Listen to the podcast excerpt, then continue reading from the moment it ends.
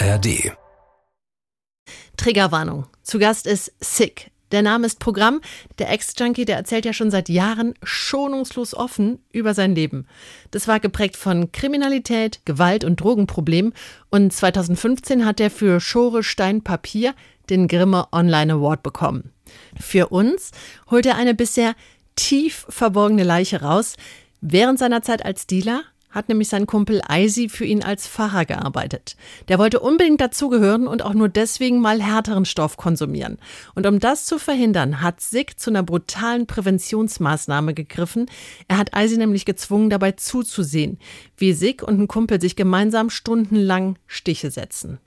Das ist natürlich das Gegenteil von Schonkost und nichts für die, die jetzt noch in der Schule sind. Und für alle, die sonst bei dem Thema nicht stabil sind, skippt jetzt bitte. Wir hören uns dann einfach bei einer anderen Folge wieder. Hilfe und Anlaufstellen gibt's in den Show Notes. Dein Leben war wirklich zu der Zeit wie ein richtig heftiger Film. Über die Pfeife an die Pumpe. Natürlich das weit weg von attraktiv. Und wahrscheinlich sahst das du da ist, auch nicht attraktiv ist, aus. Nein, das war absolute Elend und Schmerz ist das nur Ja. noch. Sonst ist es gar nichts mehr. So ist es ja bei mir auch gekommen. Ist so alles an dieser Situation ist aggressiv. Ja, ist es. Setz dich auseinander mit deinen negativen Emotionen, weil wenn du das nicht tust, wirst du niemals glücklich. Punkt. Der Gangster, der Junkie und die Hure. Ein Podcast von SWR3. Einen wunderschönen guten Tag und herzlich willkommen zu einer neuen Episode GJH, der Gangster, der Junkie und die Hure hier beim SWR 3.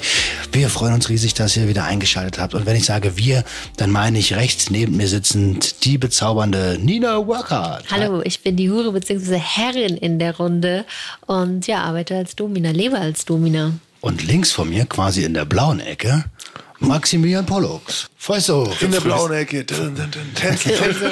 Fliegt wie ein Schmetterling, sticht wie eine Biene. Die Gangsterbiene war das. Die Gangsterbiene. Und meine Wenigkeit, Roman Lemke. Wir haben diesmal einen für mich besonderen Gast. Er ist der zweitbekannteste Ex-Heroin-Junkie des Landes, direkt nach Christiane F., Grimme-Preisträger, Spiegel-Bestseller-Autor und ich pflege zu sagen, Online-Prävention sein Vater. Hier ist der liebe Sick. Hi. Hallo. Hey. Wunderschön, was für eine Beschreibung.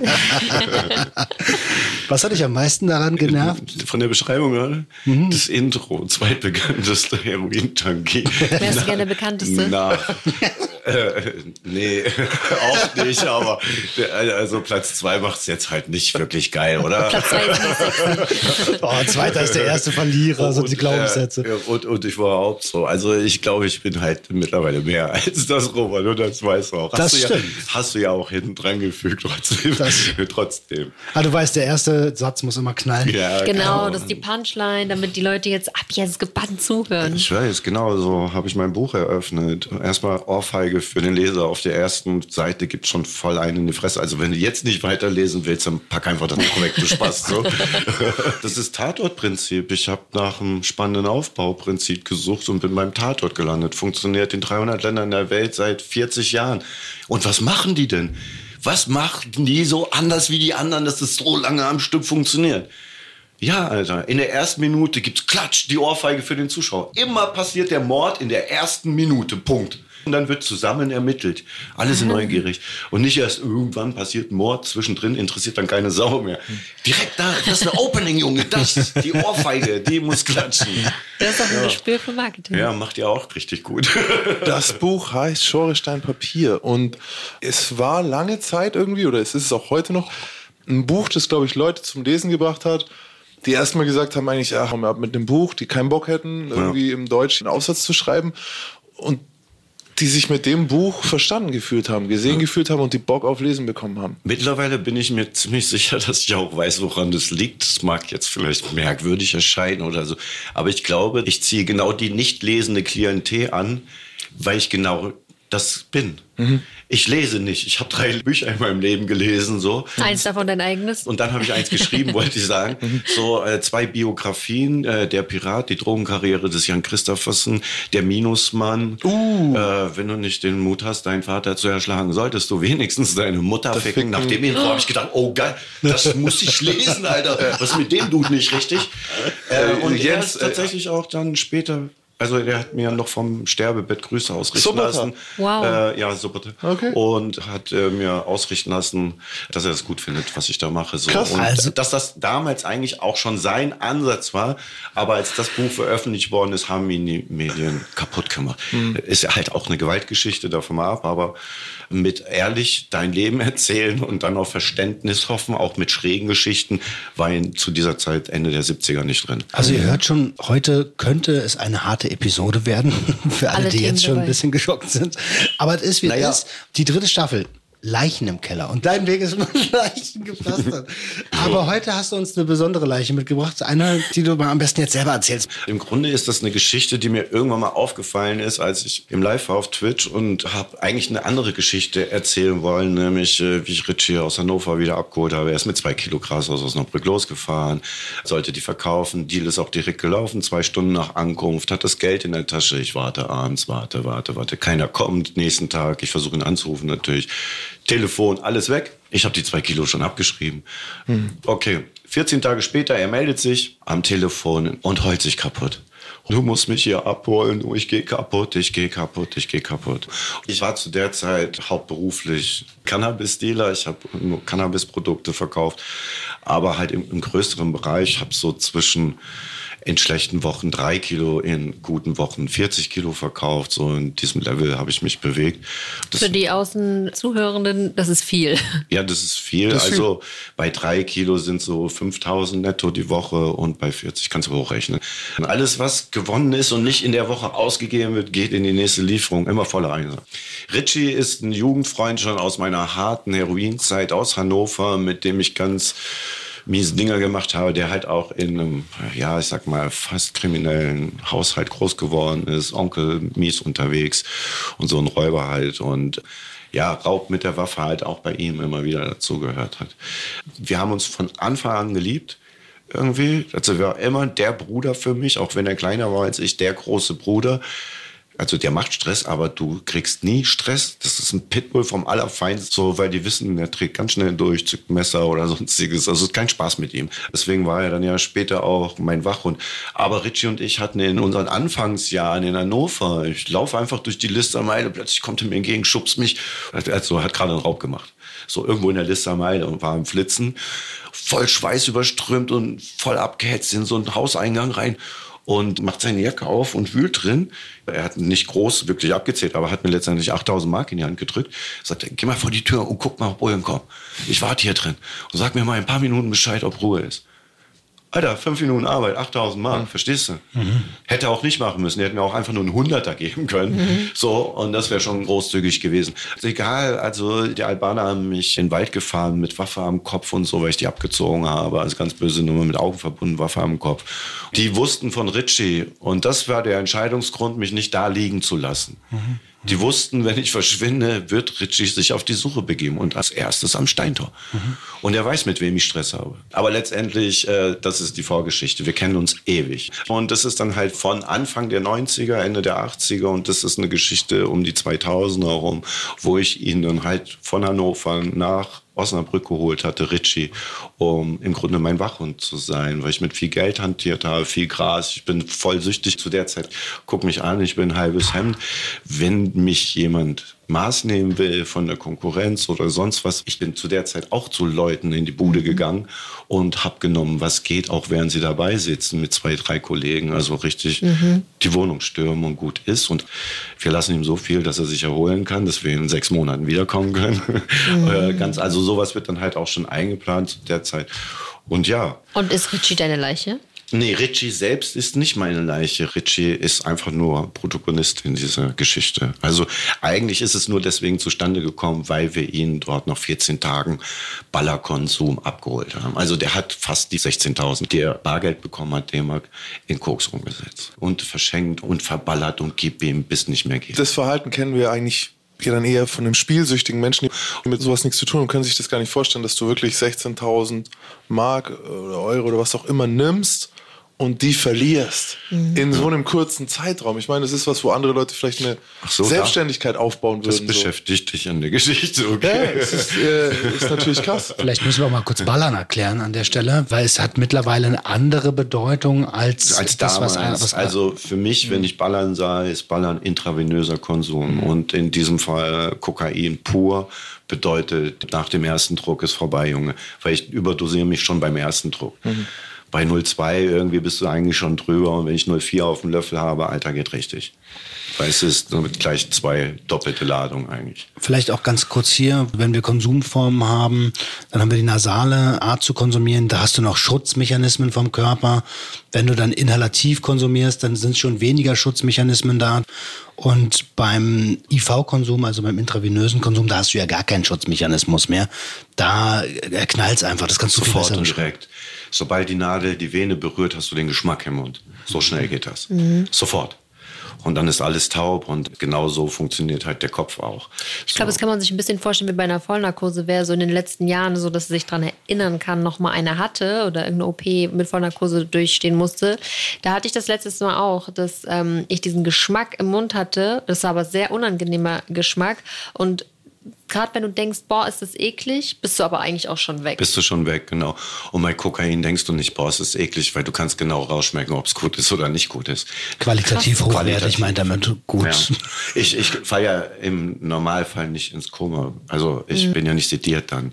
Im Optimalfall, obwohl ich bei meinem ersten Druck halt auch umgefallen bin. Ich habe so rein dosiert, ja, dass das eigentlich eine Überdosis werden musste. Und da gibt es nur so einen ganz schmalen Grat, habe gerade noch die Spritze rausgekriegt. Und an der Stelle vielleicht auch noch mal ganz kurz für die Zuhörenden, die jetzt vielleicht glauben, es ist alles ein bisschen verherrlichend hier gerade. Das ist einfach nur harte Sprache. Das ist, wie es war.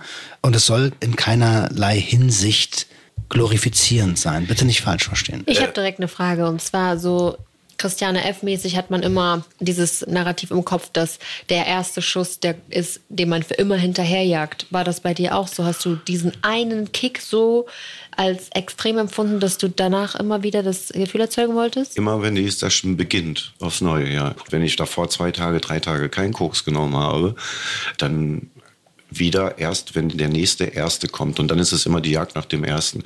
Dummerweise ist es halt auch so, dass man oft den Ersten schon so hoch dosiert, dass man da nicht mehr drüber kommt so schnell. Und die sind halt auch sehr kurze Momente. Ich habe in einer Stunde so auch geschafft, 15, 20 Dinger mir wegzumachen oder Wegmachen weg- heißt 15 Schüsse. 15 Schüsse in der Stunde. Boah. So, du musst dir vorstellen, in der Straßenbahn, im Eingangsbereich vom Einkaufszentrum, direkt den Hals. Ich habe so einen Dude bis drei Monate neben mir hergerannt und hat mir die Spritzen gesetzt, hat dafür meine Filter gekriegt. Kippenfilter, Gut Zigarettenfilter. Nein, nicht die Filter der Kippen. Ja, die, aber getränkt mit Kokainlösung halt noch. Also mein Müll vom Löffel, von meiner Ah. Lösung. Und die lasse ich ihm schön feucht, die Filter, und die sammelt er im Überraschungsei. Und da freut er sich den ganzen Tag einen Arsch ab. So gut hat er noch nie getan. Also du musst dir vorstellen, ich habe zu der Zeit 50 Gramm, 100 Gramm Beutel geholt. Und die mache ich mir alleine. Ihm gebe ich das nur, weil ich mache mich kaputt. Ich steche die ganze Zeit daneben, Mhm. mache mir Löcher überall und blute wie ein Schwein und krieg's nicht mehr geschissen. Und das erklärt auch, warum Richie in so kurzer Zeit 14.000 Geld. Euro verballern konnte.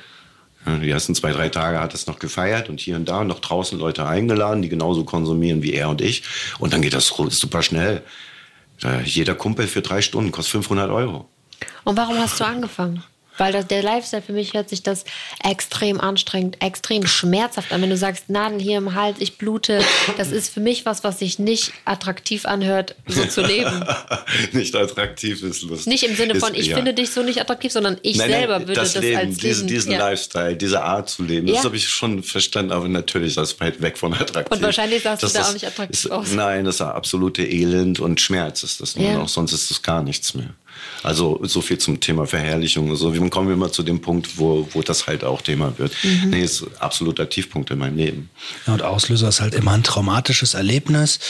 Krass, Mann, wie schlimm muss dein Zustand davor gewesen sein, dass dieser Zustand jetzt tragbar ist für dich so oder dass du halt Ja. in diesem Zustand dich, dich begeben Frage. hast. Davor war die Pfeife. So- Kokain rauchen, Basen. Und aber noch weiter davor, weißt du, und irgendwo war so ein emotionales Nichts. Mit 13. Ja, genau. Der neue Freund meiner Mutter sagt auf dem Weg von Sindelfing zu Hannover, ich sehe ihn gerade das erste Mal, wir kennen uns drei Stunden.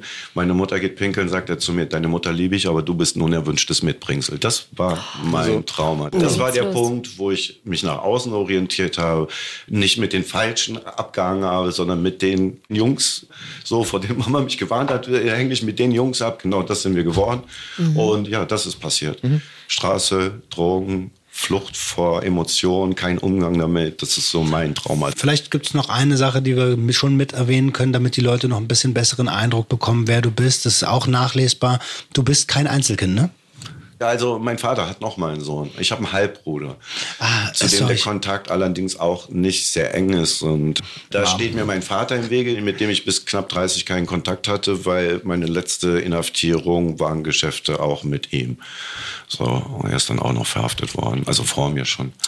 Also gut, komm, ich fasse kurz zusammen. Richie hätte eigentlich 14.000 Euro oder 16.000, hätte Kohle bringen sollen. Stattdessen verschwindet er zwei Wochen. Also entweder er ist verhaftet oder er, er hat abgerippt oder er hat einfach verkackt. Du weißt schon, es sieht schlecht aus, aber dann Er kommt hat der Anruf. direkt gesagt am Telefon, ich habe voll verkackt, ich habe alles verkauft und dann habe ich mir Koks geholt. Und jetzt hol mich ist, ab. Das ist die komplette So. Erklärung. Ja, und er heult, ist komplett kaputt gestochen und so. Er, hat, er erzählt mir alles. Ja, jetzt fährst du mit einem anderen Homie zusammen hin und holst ihn ab. Genau.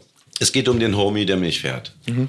Ich habe keinen Führerschein. Ich habe zu der Zeit drei Autos, aber keinen Führerschein. Ich brauche die fürs Geschäft halt, die drei verschiedene Wagen halt. Und fahre äh, mit so einem kleinen Wagen von Osnabrück nach Hannover und sack ihn ein.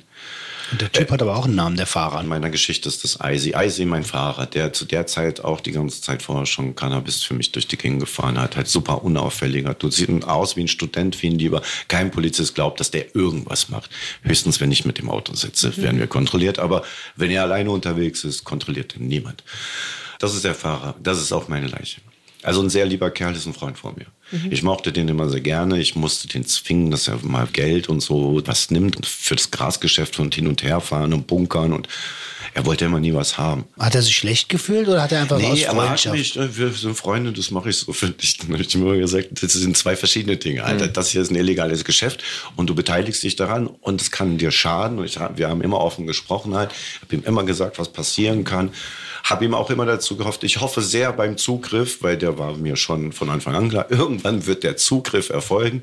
Dann habe ich ganz große Hoffnung, dass du nicht dabei bist. Das war so unsere Abmachung, damit er nicht direkt auch in Haft geht etc., sondern die Möglichkeit hat, draußen irgendwo zu bleiben, einfach gar nichts mehr, er macht auch nichts, wenn sie mich verhaften und dass sie ihm vielleicht nichts können. Vielleicht eine Bewährungsstrafe am Ende mit einer Verhandlung, aber die er von draußen besucht. So war der Plan. Und auch was Drogenkonsum ist, war ich immer sehr offen zu ihm. Der wusste alles von mir, dass ich Schore rauche, dass ich Koks rauche oder auch mal Baller und so. Und er hat immer wieder mal gefragt, ey, kann ich denn mal mitbasen? Wollen wir mal zusammen basen? So ein Jahr oder anderthalb Jahre ging es so. Und ich habe ihm immer gesagt, ey, Eise, Alter, Du kennst meine Geschichte. Ich habe es ihm ausführlich und eindrücklich wie im Buch beschrieben, wie ekelhaft das werden kann, wie blutig und einfach nur noch elend am Ende bleibt. So über die Pfeife an die Pumpe. Pumpen, Spritzen. gleich spritzen. So ist es ja bei mir auch gekommen. Er hat auch immer auf mich gehört. Trotzdem hat er so ein paar Mal nachgefragt. Und jetzt sitzen wir zusammen im Auto. Richie hinten, ich vorne auf dem Beifahrer, Eisi auf dem Fahrersitz. Ist halt auch einige Jahre jünger. Eisi war damals 20, 19, ich war um die 30. Und ja, wir sind auf dem Rückweg. Richie die ganze Zeit hinten am Heulen und am Entschuldigen und dies und das. Ich habe ihm schon gesagt, er noch voll auf Sendung halt auch richtig. Hat sich wahrscheinlich gerade kurz bevor ich angerufen habe, kannst runterkommen, noch einen weggemacht und kam halt mit so einer Teller runter zum Auto und sofort auf dem emotionalen am Heulen, dies, das, jenes, wie leid ihm das tut und so. Ich habe drauf geschissen, weil, ey, ja, habe ich eine Woche nicht ganz so viel verdient. Das heißt, ich habe kein Minus gemacht. Die zwei Kilo habe ich sowieso die Woche verdient. Zu der Zeit habe ich Aldi-Tüten mit Geld in den Sofakasten gestopft, weil ich nicht wusste, was ich damit machen soll. Das hat mich so gar nicht wirklich gejuckt. So. Also er hat mir wirklich mehr leid getan. Und dann hat er angefangen, mich fickrig zu machen, hat nämlich noch knapp acht Gramm oder so und hat Pumpen dabei. Und kommt dann irgendwann auf sein Mal drin und ich habe auch noch was in der Tasche und so. Und ja, irgendwie hat es Klick gemacht bei mir. Ich hätte schon einige Zeit nicht mehr geballert, sondern maximal an der Pfeife gehangen. So, also ein paar Wochen oder Monate auf jeden Fall schon nicht mehr. Und dann war ich so fickrig auf einmal, ist dann, als sie gesagt haben, nächster Feldweg unser. Und sind dann auf den Feldweg gefahren, alles dunkel gemacht. Ähm, also sie hatte eine Taschenlampe im Auto, hat uns Licht gemacht, also saß praktisch zum Lichtmachen mit dem Wagen mhm. und fragte dann so, als Richie das auspackt und anfängt fertig zu machen, darf ich dann eine Pfeife rauchen? Mhm. Ich sage, nein. So, also bin schon voll auf dem Film. Alter, bist du doof? Wie oft habe ich dir denn schon erklärt? Halt die Lampe, Alter, nerv nicht. Mhm. Weißt du? Und äh, er dann nochmal, darf ich eine Pfeife rauchen? Ich sage, nein, Alter, ich habe es dir ein paar Mal erklärt und jetzt bleibst du einfach hier. Ich war gerade drauf dran, ihn rauszuschicken. Ich sage, und jetzt bleibst du hier drin und guckst dir das an. Mhm. Und du kriegst gar keine Pfeife. Ja, und genauso ist es dann auch gelaufen ich habe ihn zwei Stunden dazu gezwungen, uns beim Ballern zuzugucken. Und Richie und ich haben halt ganz ekelhaft geballert. So, und wir haben es fast geschafft, diese acht Gramm dann in zwei Stunden wegzuballern. Und dann weißt du, wie viele Knaller wir uns gesetzt haben und in was für einer Geschwindigkeit. Und jedes Mal, wenn er wegguckt, guck hin, guck hin. Willst du das? Willst du das? Also im Grunde Prävention auf die harte Tour. Ja, das ist eine Schocktherapie. Abschreckendes Schock, Beispiel ja, geben Genau, wollen. ich will nicht, dass er das macht. Punkt. Und wenn er das macht, nicht, wenn ich dabei bin. Das ist im wahrsten Sinne des Wortes Schocktherapie. Und ich meine, klar, das kann abschrecken. Ich glaube, da werden wir auch noch drauf kommen. Aber das kann natürlich auch traumatisieren, weil du hast ja gerade erklärt, wie du konsumierst. Und wenn ihr in zwei Stunden acht Gramm weggeballert habt, wie saht ihr denn aus? Ihr müsst ja ausgesehen haben wie ein Nadelkissen. Ja, überall läuft es wieder raus. Bei Koks mir auch scheißegal, ob die Klamotten voll siffen oder nicht. Gib her. Wie hat So. er denn reagiert, frage ich mich, weil immer die meisten Leute können nicht mehr beim Blutabnehmen zugucken. Er hat und geweint. Er hat die ganze Zeit bitterlich geweint und wollte einfach das Auto verlassen, durfte er aber nicht. Guck dir das an. Du musst akzeptieren oder lernen, dass diese Art von Konsum und dieser Stoff so auf diese Art zu konsumieren absoluter Fehler ist. Absoluter Fehler. Das, war so, das ist so meine Leiche und Und hat diese Art von Beispiel geben denn das gewünschte Ziel erreicht? Ja, hat erreicht. Also äh, Eisi ist Finger ja immer lassen? noch ein lieber Kontakt von mir. Ist immer noch ein Freund. Und ich habe das im Nachhinein natürlich auch geklärt mit ihm. Er hat verstanden, warum ich das gemacht habe. Und er konnte es vorher nicht glauben, dass das wirklich so passieren wird. Und er wollte herausgehen und sich das nicht angucken. Also wäre er immer noch an diesem Punkt geblieben, wenn er das nicht gesehen hätte, so intensiv, äh, irgendwo anders nach einer Pfeife zu fragen. Aber jetzt war Richie denn an der Stelle immer noch emotional und Nein, aufgelöst? nein. Wie war denn Richie Richie dann drauf? Baller fokussiert. Koks. Nur noch jetzt auch. Okay. Und mit ihm zusammen. Er hat mir vergeben, Alter. Er sagt nichts wegen dem Geld und so. Ich hab gesagt, drauf geschissen, Junge. Komm einfach wieder mit, Alter. Hier krepierst du. Wie war denn Richie zu Eisi? Äh, auch nicht so nett. Äh, erster Move, den Richie bei Eisi gebracht hat, der kommt in die Wohnung, guckt sich um und sagt nach drei Minuten zu ihm, ich zeig dir jetzt, wie aufräumen geht. Und drei Tage später war die Wohnung wie geleckt. Vorher konntest du nichts anfassen, dich nirgends hinsetzen. Ein Junggeselle. Keine Ahnung von sauber machen. Ach, Putzmittel muss man kaufen.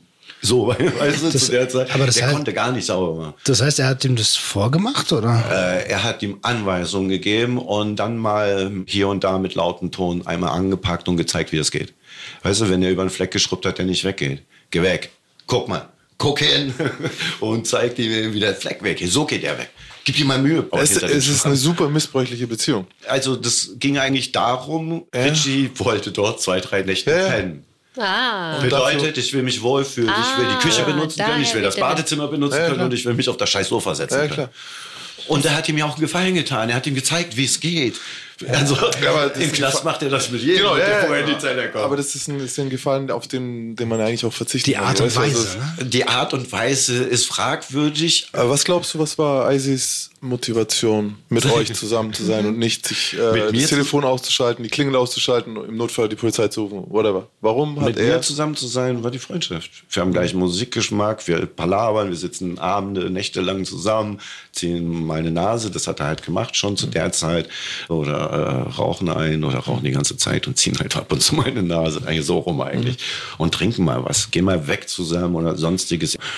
Jetzt sind wir noch im Auto und Richie und du ballern und er heult und er sitzt da und er hält die Lampe und Richie ist jetzt nicht so der allercoolste im Wording mit ihm. Der redet nicht viel. Eigentlich reden wir bei alle nicht viel. Guck hin. Mensch, guck hin. Das so. Und sonst ist der Baller fokussiert halt. Und man muss auch sagen, dass die Leute, die jetzt noch nie mit Menschen waren, die so hardcore drauf sind, die wissen es vielleicht nicht. Also bei den ganzen Uppers, ob der jetzt auf Meth ist oder ob der jetzt äh, Koks ballert, das ist eine extrem unangenehmer Vibe, vor allem wenn Ja. du nüchtern bist. Weil stellt euch vor, der, der gegenüber sitzt, Roman, du kannst besser schildern, aber was passiert? Der Herzschlag ist schneller, die Pupillen sind riesig. Eigentlich, auf den ersten Blick könnte man meinen, der Typ ist entweder super sauer oder Genau. hat super Angst oder was auch immer. Es ist, es ist ein Moment, wir spüren intuitiv, hier stimmt was nicht. Richtiger Krampf, Alter. Und dann also, sitzt hier jemand gegenüber, der so ist, oder zwei Leute, und Blut läuft aus diesen Leuten raus und die stechen mit Nadeln aufeinander ein und schreien nicht an, dass du zugucken sollst. Ist so alles an dieser Situation ist aggressiv. ja, ist es. Noradrenalin, Dopamin durchströmt eure Gehirne. Dann seid ihr ja irgendwann auch nicht mehr selber in der Lage gewesen. Das hat Max gerade ganz gut gesagt. Ihr stecht aufeinander Ja, wir, ein. wir ballern gegenseitig, wir helfen. Weil mit zwei Händen und festhalten geht besser. So, anstatt dann an sich selber rumzustochern. Jeder kennt seine Stellen auch genau und kann immer dann sagen, da. Und Richie ballert schon ewig zu der Zeit und äh, kann das ziemlich gut. Und Richie und du seid ungefähr gleich alt und Icy ist aber 20. Also ja, 10 Jahre genau. jünger. Und Richie ist zwei Jahre älter als ich, glaube ich, oder Also ein. Jahr. Ja. Und wie ist er überhaupt zu euch gekommen oder zu dir gekommen? Denn erstmal machst du ja, so wie du dich gerade beschrieben hast, einen abschreckenden Eindruck. Also äh, Icy ist mein Freund geworden über äh, meinen jüngsten Verkäufer und meinen besten Verkäufer, über Shopper damals, weil da war er Kunde. Weil ich ihn gerne mochte, habe ich ihn zu mir geholt. Was meinst du denn, warum Eisi überhaupt basen wollte? Wollte Ja, der euch er- näher sein? Er hat diesen Naseneffekt im Kopf und will halt irgendwie dabei sein. Werden wir jetzt Koks konsumieren, will er irgendwie dabei sein. So, wir mögen uns ja auch. Und wenn ich Nasen legen würde, würde ich ja auch eine abgeben. Und nur so, um es nochmal kurz zu erklären, Basen ist im Grunde Crack-Rauchen. Der Ami based halt mit Backpulver auf, was es irgendwie im Gehirn halt auch nochmal potenter macht. Die europäische Form, sage ich jetzt mal, von der Zubereitung wird mit Ammoniak oder Bullrichsalz oder Natronsalz sauber gekocht. Also zuerst so einer öligen Base oben drauf und sobald es über Luft ein bisschen getrocknet wird, so, also wenn man das aus der Suppe dann rausholt, wird es wieder fest und kann es dann halt in der Pfeife rauchen. Und, und dann wirklich mit so einem kleinen Pfeil. Genau, Also, und bei der Ami-Zubereitung ist halt so, das Treibmittel in dem Backpulver macht im Gehirn das gleiche wie im Kuchen im Backofen. Es treibt, also 0,1 Gramm Kokain haben die Potenz von einem Gramm. Und wenn du jetzt so einen kleinen 0,1 Krümel auf deine Pfeife bist, hast du mit einem Zug ein Gramm Kokain inhaliert. Bei 0,2 bist du schon drüber. Das Bedeutet, der potenziert sich. absolute Wahnsinn ist sofort da und die Gier nach mehr. Das ist halt auch noch so ein Ding. Das bringt das Basen mit sich, also das Kokainrauchen, genauso wie das Ballern. Das schaffen Nasen halt nicht. Aber diese unendliche Gier nach mehr, die dich tagelang weitermachen lässt, ohne zu schlafen, ohne zu essen, ohne zu trinken, einfach nur Koks und sonst gar nicht, das schaffen nur diese beiden Konsumformen. Ich denke irgendwie schon, viele Leute haben mal eine Nase irgendwo gezogen, so, ne? Viel mehr, viel, viel mehr als jeden haben. Würdest du sagen, das ist nicht mal derselbe Sport, das ist komplett anders? Also, Das wie ist- würdest du es diesen Leuten erklären? Das ist dieselbe Turnhalle, aber äh, nicht die gleiche Disziplin. So kann man es vielleicht gut beschreiben. Ich Okay. habe irgendwann die Schnauze voll gehabt von Nasen. Auch in meiner ganzen Konsumzeit. Wo ich nie ein Ende gefunden habe, war beim Basen und beim Baller. Bei, bei der Nase, wenn ich eine Nacht Nasen gezogen habe, Alter, bin ich zu. Wenn ich mir drei Gramm, vier Gramm durch, durch die Nase, dann bin ich zu. Alter. das ist schon sehr viel für alle da draußen. Drei, vier Sehr, sehr ist sehr viel. Naja. Also ich sag mal so. Äh, ich habe hier im Podcast die Story erzählt. Bei sechs war bei mir Nervenzusammenbruch und Naja, ich brauche Hilfe. Irgendwann ist Blackout oder der Körper schaltet halt einfach ab. So, das habe ich irgendwann dann immer erzwungen mit Barbiturate. Zu der Zeit, ne, mit Pillen halt. Der hat euch noch nach Hause gefahren. Also, Natürlich hat er uns Muss nach Hause gefahren, fahren? Alter. Wer denn sonst? Hättet ihr den sonst. äh, Was ist, wenn du Ich kann nicht mehr fahren? Ja, also das ist tatsächlich passiert. Der hat so Rotz und Wasser geheult. Richie und ich sind dann irgendwann ausgestiegen, haben ihn eine Viertelstunde alleine gelassen. Und dann ist er noch mal fünf Minuten oder zehn Minuten ums Auto gegangen, allein hat frische Luft getankt und noch was getrunken. Und ich habe dann wieder auch, als alles weggepackt war, auch wieder halbwegs, also schon gesehen, auch was ich getan habe, noch nicht emotional empfunden, aber schon gerafft, was ich ihm angetan habe. Und ja, letztendlich hat er dann nach ein paar Minuten gesagt, okay, komm, wir fahren. Und das ist halt schön langsam, gemütlich. Ich habe es jetzt nicht wirklich eilig so. Mhm. Schon irgendwie, ich will runter von der Straße, wir haben Koks dabei, ich bin voll zugeballert, kein Bock auf Bullen und, und so weiter und so fort. Ich habe auch wahrscheinlich Stoff in der Tasche gehabt irgendwie. Und wenn es nur Gras ist, was Richie noch dabei hatte, vielleicht noch 10, 20 Gramm, weiß ich halt nicht. So, auf jeden Fall kein Bock auf Polizei, so schnell ja, wie es geht. Vor allen Dingen in dem Lifestyle, in dem du dich befunden hast, willst du ja auch keine Cops. Also generell nie. Nie. Weil die haben Nein. Fragen. Ja. Ja, so viele Fragen haben die wahrscheinlich gar nicht mehr, sondern die sehen schon so mäßig, was los ist. Naja, selbst in Osnabrück war ich zu der Zeit dann halt auch schon eine alte Bekannt. Bekannte, so. Ja. Obwohl ich da noch nicht so lange gelebt habe. Bis dahin hatte ich Eisi dann auch nicht mehr gesehen, nachdem wir in Osnabrück angekommen sind. Er uns abgesetzt hatte und er nach Hause gefahren ist, habe ich ihn halt den nächsten Tag gar nicht und dann späten Nachmittag des übernächsten Tages haben wir dann geredet, weil ich schon auch direkt ein schlechtes Gewissen hatte. Er- ist ein Freund von mir. Tatsächlich ist es so, dass ich ihn zwei Tage nach dieser Aktion angerufen habe und hören wollte, was los ist bei ihm. Und er war halt am Telefon noch sehr zurückhaltend. Also er war sowieso nie laut oder so. Aber ich habe schon gemerkt, es sitzt ihm noch in den Knochen. Und ich habe mir halt auch schon Gedanken drum gemacht, so als jetzt, nachdem ich da nach dieser Aktion mit Richie wieder klarkomme, nach dem paar Gramm, dass das keine freundschaftliche Aktion war. Das war mir durchaus bewusst. Und das habe ich ihn dann halt auch angesprochen drauf. Und allein dass ich ihn darauf angesprochen habe, ihm gesagt habe, Alter, mich plagt da mein Gewissen, war für ihn wieder alles klar, weil das ist der freundschaftliche Move dahinter gewesen. So, also, dass er verstanden hat, was mein Antrieb war. Das war mir schon wichtig.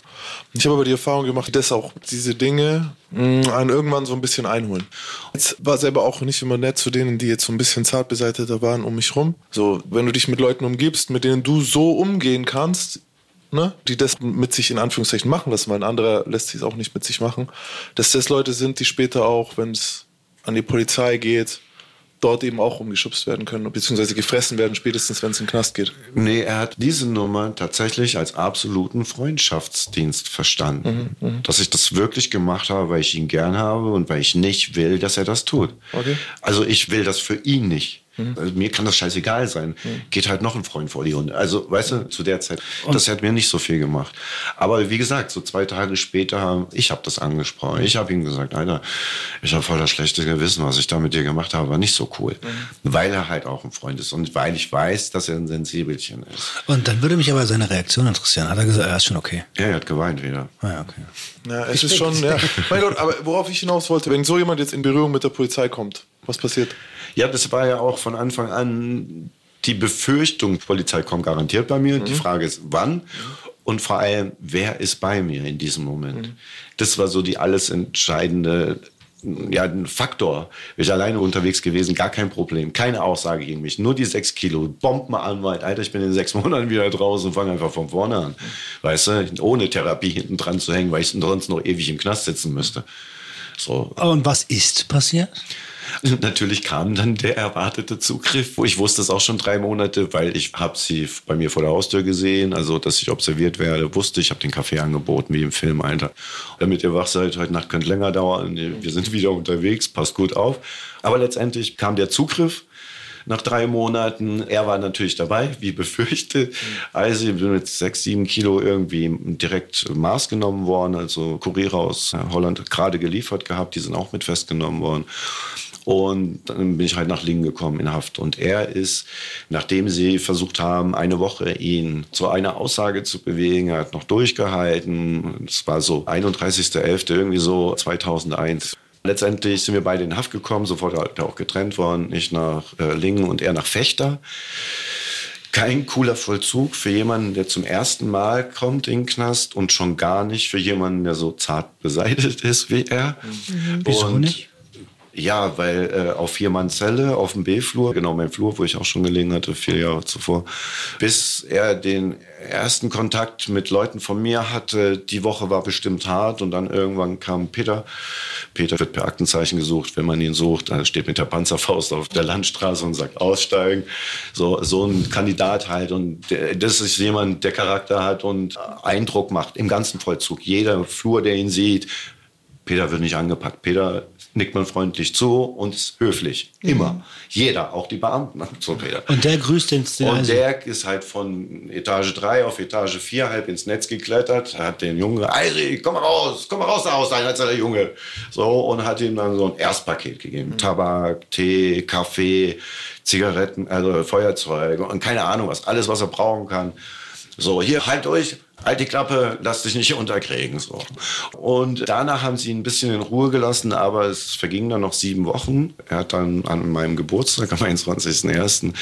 mit seiner Aussage, er konnte dann nicht mehr. Die haben ihn wahrscheinlich dann über die Wochen doch ein bisschen härter wieder rangenommen. Peter ist auch nicht immer da.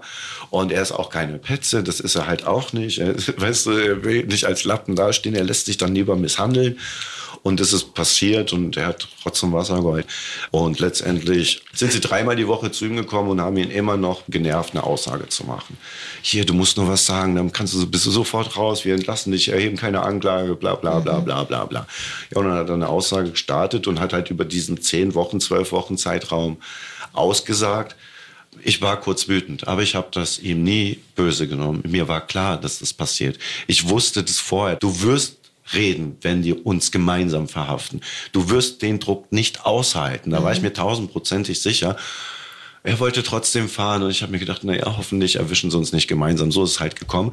Aber letztendlich hatte damals auch seine Mutter und er große Angst, dass wenn ich entlassen werde, zurückkomme nach Osnabrück, dass ich ihm was tue, weil er eine Aussage gegen mich gemacht hat, die mich im Vollzug hält. So bin ich dann in meine vierte Haft gekommen. Haben ein super Urteil gekriegt. Besten BTM-Anwalt Europas, würde ich sagen. Klaus Rüther. Puh, Was gab's für die 16? Ich hatte noch ein Jahr, sieben Monate offene Bewährung, äh, die nicht widerrufen worden ist. Und habe zwei Jahre, neun Monate bekommen und bin sechs Wochen nach dem Urteil in Therapie gegangen. Also ich habe zehn Monate dafür die 16 Kilo gesessen. Es wäre aber auch meine vierte Haftstrafe schon.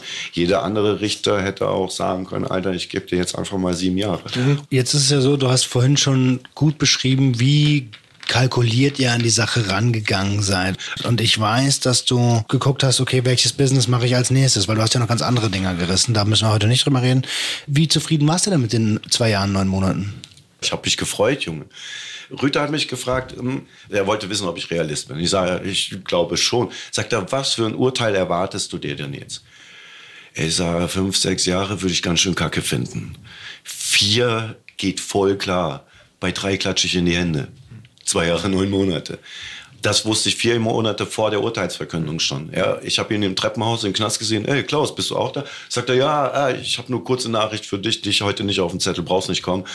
Leg dich hin, zwei Jahre, neun Monate, ruh dich richtig aus, geht bei nach Hause. Und direkt nach dem Termin in die Therapie. Da habe ich 30.000 Euro für bezahlt. Naja, du hast 30.000 Euro bezahlt, also man kann in Deutschland 30.000 Gerechtigkeit kaufen. An den Anwalt oder an die An den, Staatsanwaltschaft? an den Anwalt. Und es ist garantiert was an den Staatsanwalt gegangen. Ja, ja, also man Okay. kann, äh, Ja, man kann sowas schon dann auch mal kaufen. Das macht einen großen Unterschied. So, Je mehr Geld oder du in die Hand nimmst, umso kleiner wird deine Strafe. Ist so. Ist traurigerweise wahr. Ist leider so. Wie lange bist denn du jetzt straffrei? Also Opiat und kokainfrei elf Jahre. Und ich bin 2003 das letzte Mal entlassen worden. Bam. 20 Jahre straffrei. 20 Wow. Jahre straffrei. Ich weiß, viele Leute denken sich jetzt, oh, ist doch scheiße. Aber ich will noch mal daran erinnern, es war Cannabis. Und Ja. es ist Cannabis. Es ist, es ist, wir werden es nächstes Jahr legal haben. So. Genau also das habe ich es ist Cannabis. Genau das habe ich gerufen, als dieses riesen SEK bei der Verhaftung auf uns zugestimmt ist, mir Säcke über den Kopf gezogen hat, Kabelbinder, Fesselung, Waffe am Hinterkopf, Alter, eine Dreiviertelstunde im Regen gelegen mit so einem 120 Kilo Beamten am Kreuz. So, ich habe die ganze Zeit gerufen, hey, ich habe doch nur ein bisschen Gras verkauft. Was ist denn nicht richtig mit euch? Jeder freut sich, wenn ich komme, ey. Stefan, äh, ey.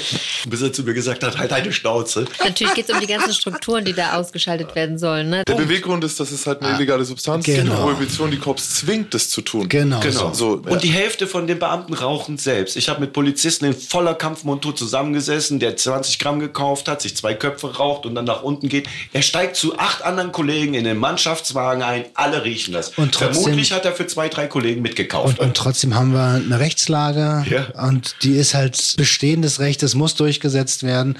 Das heißt aber schon, dass du wegen deiner Konsummuster überhaupt diese kriminellen Strukturen aufgebaut hast. Ja, genau, aber das war zu diesem Zeitpunkt, als es mit der Kokainphase losging, war das ja schon auch 10, 12 Jahre so. Mit 13 das Cannabis, mit 15 das Heroin und das, dann erklärt sich von selbst, warum die Haftstrafen zustande kommen. Hätte der Staat irgendwas tun können, hätte die Gesellschaft irgendwas tun können, um aus der Substanzgebrauchsstörung nicht eine kriminelle Karriere werden zu lassen? Nee, zu der Zeit auf jeden Fall noch nicht. Heute fehlen noch an vielen Punkten die richtigen Hilfestellungen, aber. Was wäre denn eine richtige Hilfestellung? Ja, sowas wie Drogenberatungsgespräche das mache ich halt auch. Ich habe einen Verein Stigma e.V. und da betreiben wir Prävention in Schulen.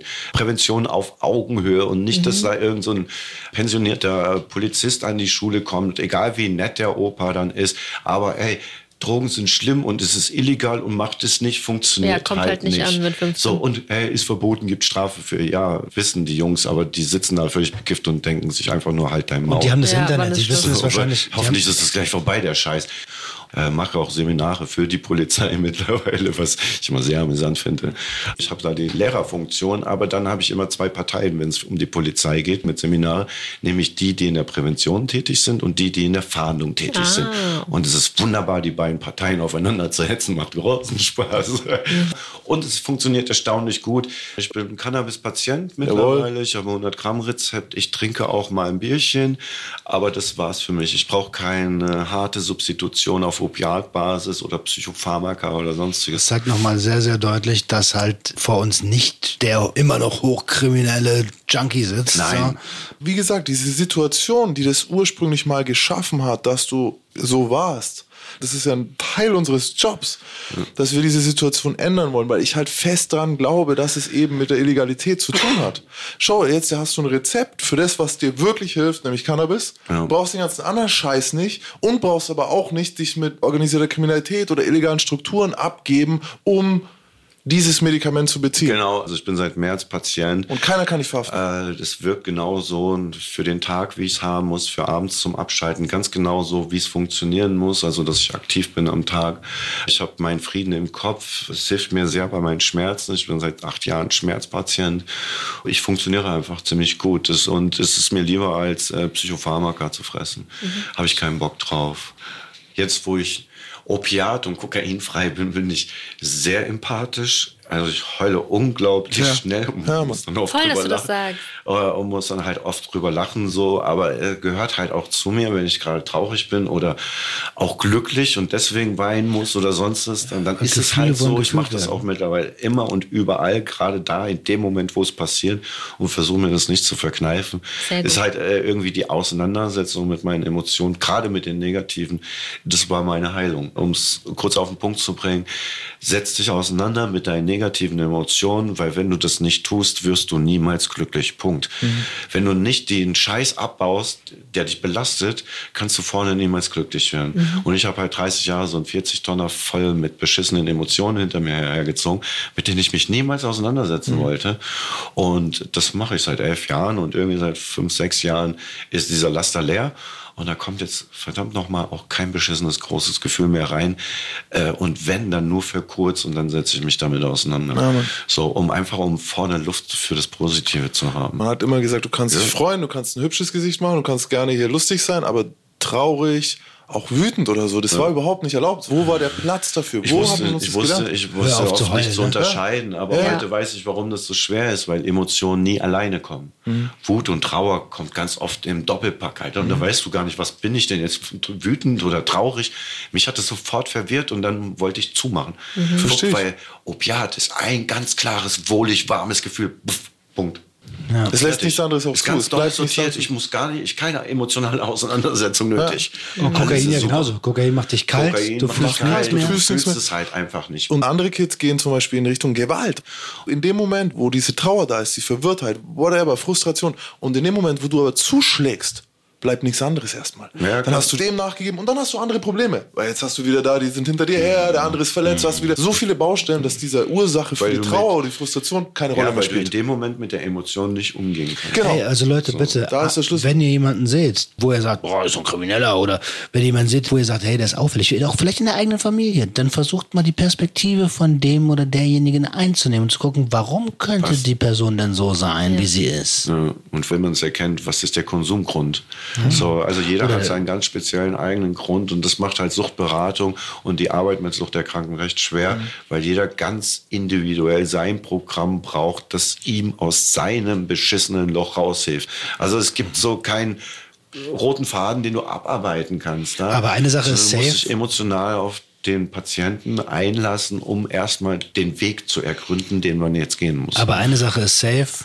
Aufmerksamkeit und genaues Hinschauen, was bei den Leuten los ist, das ist schon mal immer ein sehr guter Ohne Schritt, weil diese. Leute, diese Leute sind viel zu oft vernachlässigt worden. Punkt. Aber Welchen äh, meiner Meinung nach hat jemand wie Eisi eigentlich gar nichts in der kriminellen Welt verloren. Absolut nichts. Da sehe ich wieder diesen Effekt der Prohibition, diesen Effekt der Illegalität dieser Substanzen, dass eben Menschen, die eigentlich nur mal ein bisschen feiern wollen und eigentlich ganz nett sind und sanft und sensibel sind, konfrontiert werden mit Leuten, die dich potenziell in den Wald fahren.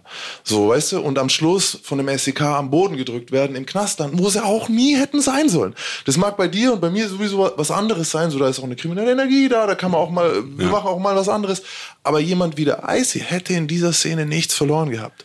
Und irgendwie fühle ich da meine Leichen auch so. Ich habe nämlich auch Leute in diese Szene geführt und dort begleitet, die dort nichts Also verloren man nutzt dann seine Möglichkeiten halt. Nur deswegen habe ich ihm auch das Geschäft und was passieren kann so genau erklärt. Weil wäre das ein Kollege gewesen, brauche ich das nicht erklären. Ja, ich hatte die ganze Zeit das Gefühl, äh, du erzählst, als wären das so krasse Filmszenen. Dein Leben war wirklich zu der Zeit wie ein richtig heftiger Film. Und auch das hat ja irgendwie eine anziehende Wirkung auf so einen jungen Typen, der da eigentlich nichts zu suchen hat. Der ist plötzlich Teil dieser krassen Szene. Ja, und wir mochten uns halt auch wirklich sehr gern. Ich wollte ihm nie was Böses, dem Jungen. Ne? Also er ist bis heute ein Freund von Äh, mir. Digga, und du bist ja auch kein Schlechter.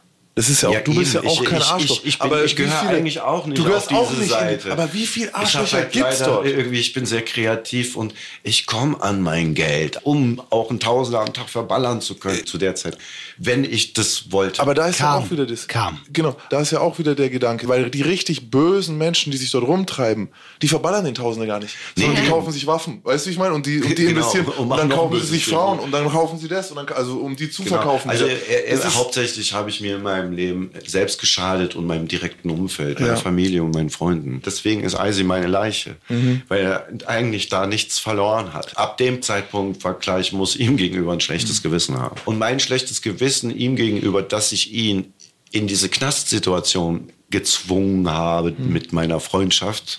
Da hat sich mein schlechtes Gewissen dann halt so gezeigt, okay, er hat eine kleine Aussage gegen mich gemacht. Allein daran habe ich gesehen, wie schwer ihm das gefallen ist, gegen mich auszusagen. Aber er wollte unbedingt nach Hause. Und äh, meine Reaktion darauf, ich habe ihn dann nach zwei Wochen, nachdem ich das wusste, ausrichten lassen. Alter, Eisi, mach dir keinen Kopf, richte Mama liebe Grüße aus. Alles cool, wenn ich komme. Aber das unterstreicht ja auch nochmal, was Max gesagt hat. Du bist eigentlich kein mieser Wichser. Du hast eine Menge kriminelle Energie in dir gehabt durch traumatisches Erlebnis und Kreativität und Ja, irgendwie dann musst du die halt klarkommen. vorhandene Sucht so, ich brauche viel Geld, Das das, ist so das nächste Ding und da kommt eins zum anderen. So, ich, ich kann, glaube ich, zu Recht sagen, ich bin ein netter Kerl, glaube ich. ich Egal, sonst wären wir keine Freunde. Du weißt, wenn ich Prävention mache, habe ich immer noch das Gefühl, die Eltern müssten jetzt Steine schmeißen, wenn die wüssten, dass ich da an die Schule komme. Mittlerweile sind sie mir sehr dankbar, weil das funktioniert halt auch. Ne? Ja, man hört es ja eigentlich schon recht deutlich raus. Liegt die Leiche noch im Keller? Nein, wie gesagt, Eisi und ich haben das aufgearbeitet. Also danach ja auch noch das Ding mit der Aussage gegen mich auch aufgearbeitet. So auch, dass er dann noch drei, vier Jahre wirklich sich nicht getraut, mir in die Augen zu gucken, nachdem ich wieder da war. Also er hat sich ganz schwer getan, sein schlechtes Gewissen an die Seite zu packen wegen seiner Aussage. Und habe ich ihm einfach durchgeholfen. Ich war einfach normal zu ihm, habe keine Straftaten mehr mit ihm begangen. Einfach um mich zu schützen. So, ich mache meine Dinge, aber ohne ihn. Und äh, so ist es dann unsere Freundschaft weitergelaufen. Ich habe ihm immer wieder mal 5 Gramm, 10 Gramm geschenkt, weil er ist Kiffer und hat kaum Kohle und ja, so habe ich das irgendwie wieder gut gemacht. Wie man es halt gut machen kann. Ne? Ich glaube, da draußen wird es ohne Ende Fragen geben. Schreibt uns eure Fragen an geotar.swr3.de. Wir leiten das gern weiter. Wir versuchen das aufzuarbeiten. Und danke, dass du da warst, mein Lieber. Und danke, Ja, dass du gerne. die Leiche mit uns geteilt hast. Ja. Du weißt, ich mache meine Dinge auf, weil das die einzige Möglichkeit ist. Man muss es verarbeiten, weil sonst bleibt es irgendwie als schlechtes Gefühl bei einem hängen. Verarbeiten ist das Wichtigste. Schön, was dich wieder gesehen zu haben. Freut mich. Hat mir großen Spaß gemacht heute hier. Ich würde sagen, das war's für heute, oder? Das war's. Der Gangster, der Junkie und die Hure. Ein Podcast von SWR3. Und Celine hat ja viele von euch so bewegt. Hier haben wir ein paar eurer Mails. Mensch, stille Geburt. Jetzt am Freitag ist es acht Jahre her. Im neunten Monat, knapp drei Wochen vor dem geplanten Termin, haben meine Frau und ich ein Sternenkind bekommen. Und jetzt haben wir zwei mörderanstrengende, aber auch superliebe Pflegekinder von elf und sieben Jahren. Das war unser Weg. Liebe Grüße, Hagü. Meine Frau und ich haben uns ab Tag 1 riesig auf unser Baby gefreut. Als es dann hieß, kein Herzschlag mehr, haben wir gemeinsam geweint. Sie hat so gelitten und ich habe einfach versucht, da zu sein. Kollegen und Freunde haben uns dann einen Baum geschenkt. Sie meinten, euer Sohn ist nicht weg, er bleibt für immer bei euch, nur anders. Wir haben den Baum heimlich gemeinsam in einen Park bei uns gepflanzt, in der Nähe von einem Bach, da kann er wachsen. Da gehen wir hin, wenn wir Zeit haben, und haben das Gefühl, dass es etwas Größeres gibt als uns. Niemand ist allein. Danke. Jamal. Liebe Celine, deine Folge hat mich sehr berührt. Hut ab vor dir und vor allen Frauen. Ihr meintet, auch wenn man als Mann betroffen ist von einer stillen Geburt, soll man sich gern melden. Meine Frau und ich hatten so einen Verlust. Es war mein größter Traum, Papa zu werden. Ich habe versucht, meine Frau in allem zu unterstützen. Trotzdem kannst du als Mann nicht hineinschauen, wie es einer Frau in so einem Moment geht. Denn sie macht sich ja selber auch Vorwürfe und muss es irgendwie verarbeiten. Ich habe meine Frau zu jedem Arzttermin begleitet und als diese Nachricht im Behandlungsraum mitgeteilt wurde, wusste keiner von uns genau, ob das real ist. Die Trauer war so groß und wir haben geweint. Ich habe danach zu meiner Frau gesagt, komm, wir gehen frühstücken und reden in Ruhe über alles. Vor dem Lokal angekommen, habe ich an meiner linken Seite des Gesichts eine Schwellung bemerkt. Ich hatte noch nie erlebt, dass sich eine schlechte Nachricht körperlich auswirkt. Nur kurz, wir haben es nach der stillen Geburt weiter versucht und sind heute glückliche Eltern von Zwillingen, zwei Mädchen. Sie sind mega. An Celine, ein Spruch noch von meiner Frau, das Kind wollte nicht in unsere Welt. Dieser Spruch hat mich irgendwie beruhigt. Anina, Roman und Maximilian, ich feiere euch sehr. Ich möchte auch Tara nicht vergessen. Danke, dass ich mit euch so viel lachen, aber auch grübeln kann und dass ihr so viele unterschiedliche Fenster und Tabuthemen aufmacht. Beste Grüße, Mustafa. Hallo ihr Lieben, ich höre so gerne euren Podcast. In meinem Freundeskreis reden wir eh sehr offen miteinander über unsere Probleme und auch echt schwierige Themen. Aber seitdem wir alle GJH hören, haben wir gelernt, besser und gesünder zu kommunizieren. Danke dafür. Nach der Folge mit Celine kamen wir auf ein altbekanntes Thema, nämlich die selbstbestimmte Sterilisation. Keiner von uns hat einen Kinderwunsch. Wir sind alle Ende 20, Mitte 30. Aus Interesse haben wir uns an unsere jeweiligen Hausärztinnen und Gynäkologinnen gewendet und das Ergebnis war nicht überraschend. Die Männer wurden nach einem kurzen Gespräch an den Spezialisten überwiesen, die den Eingriff nach einem Beratungsgespräch durchführen würden. Den Frauen wurde dagegen durchweg davon abgeraten. Es ist schon erstaunlich, dass im Alltag den austragenden Personen die alleinige Verantwortung für die Verhütung überlassen wird, aber wer sich endgültig damit auseinandersetzen möchte, wird weiterhin bevormundet und verurteilt. Beste Grüße. Liebes GJH-Team, nachdem ich die zweite Folge mit Celine gehört habe, ist mir was sehr Interessantes aufgefallen. Und zwar ist mein Orgasmus, obwohl ich biologisch weiblich bin, eher wie das, was Max beschrieben hat. Also ich kann zum Beispiel ohne Probleme innerhalb von drei bis fünf Minuten kommen und werde danach aber unheimlich müde und habe eigentlich nur noch Bock zu pennen. Ich nehme keine Hormone oder ähnliches, bin also biologisch definitiv weiblich. Vielleicht hat ja jemand eine Idee, zu welchen Teilen ein Orgasmus körperlich und zu welchen er psychisch ist. Also falls jemand eine Ahnung hat, würde ich mich über eine Antwort freuen. Liebe Grüße, Isa. Hey, hier mal eine Lobhudelei. Roman, krass, wie du dich entwickelt hast. Respekt. Von ziemlichem Gedankendurcheinander zu einem, der oft die richtig geistreichen und guten Fragen stellt. Maximilian, was soll man sagen? Stabiler Typ. Ich find's mega wichtig, deine Arbeit. Es gibt viel zu viele, die das Gangsterleben verherrlichen und dabei nicht ehrlich zu sich selber sind. Ich hoffe, du schaffst es noch viel mehr von den kleinen Gangstern zu erreichen. Nina, du bist echt perfekt für diese Stelle und dieses Team. Danke für all die Gedankenanregungen und spannenden Themen. Ich nehme so viel mit von euch. Wenn ich euch höre, fühlt es sich an, wie mit guten Freunden in der Runde zu sitzen. Macht weiter so. Liebe Grüße, Nikolas. Ich weiß gar nicht, wo ich anfangen soll. Die Folge war der Wahnsinn. Da war so viel drin, was mich berührt hat. Mein lieber Roman, ich fühle dich so. Ich bin fast 34 Jahre und die meisten der Begriffe sind für mich auch völliges Neuland. Und es macht dich so liebenswert, wie du immer leicht beschämst zugibst, dass du von all den Sachen überhaupt keine Ahnung hast. Ein großes Lob an Celine. Anfangs dachte ich da, mh, hm, also das wäre nichts für mich, 14 Personen nackt im Kreis. Aber nachdem ich die Folge gehört habe, mit welcher Hingabe, Leidenschaft und Leichtigkeit Celine von ihren Workshops erzählt und wie natürlich und professionell das klingt, das hat mich geflasht. Nina, ich finde auch, dass du super liebevoll und wertschätzend von deinem Job redest und wie du damit umgehst, ist einfach der Wahnsinn.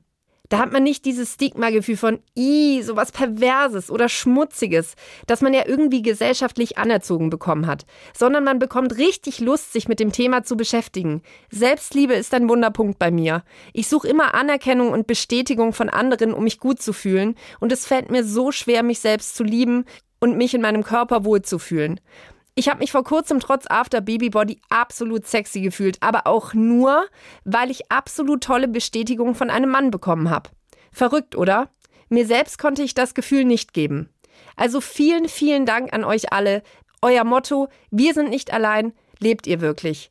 Liebe für das gesamte Team, Juliane. Und hier noch ein Podcast-Tipp. Wenn euch interessiert, was Familie ausmacht, dann empfehlen wir euch den Podcast Familientreffen. Denn Familie ist viel mehr als Standard Vater, Mutter, Kind. Es geht auch um die große Liebe, die lebenslange Enttäuschung, die tiefste Krise, die höchsten Freuden. Der Podcast Familientreffen bietet euch die echten Geschichten zwischen, boah, ist das ungerecht, über, wow, wie geil ist das denn, bis hin zum Gefühl, tief miteinander verbunden zu sein. Hört doch mal rein. Familientreffen gibt's in der ARD Audiothek.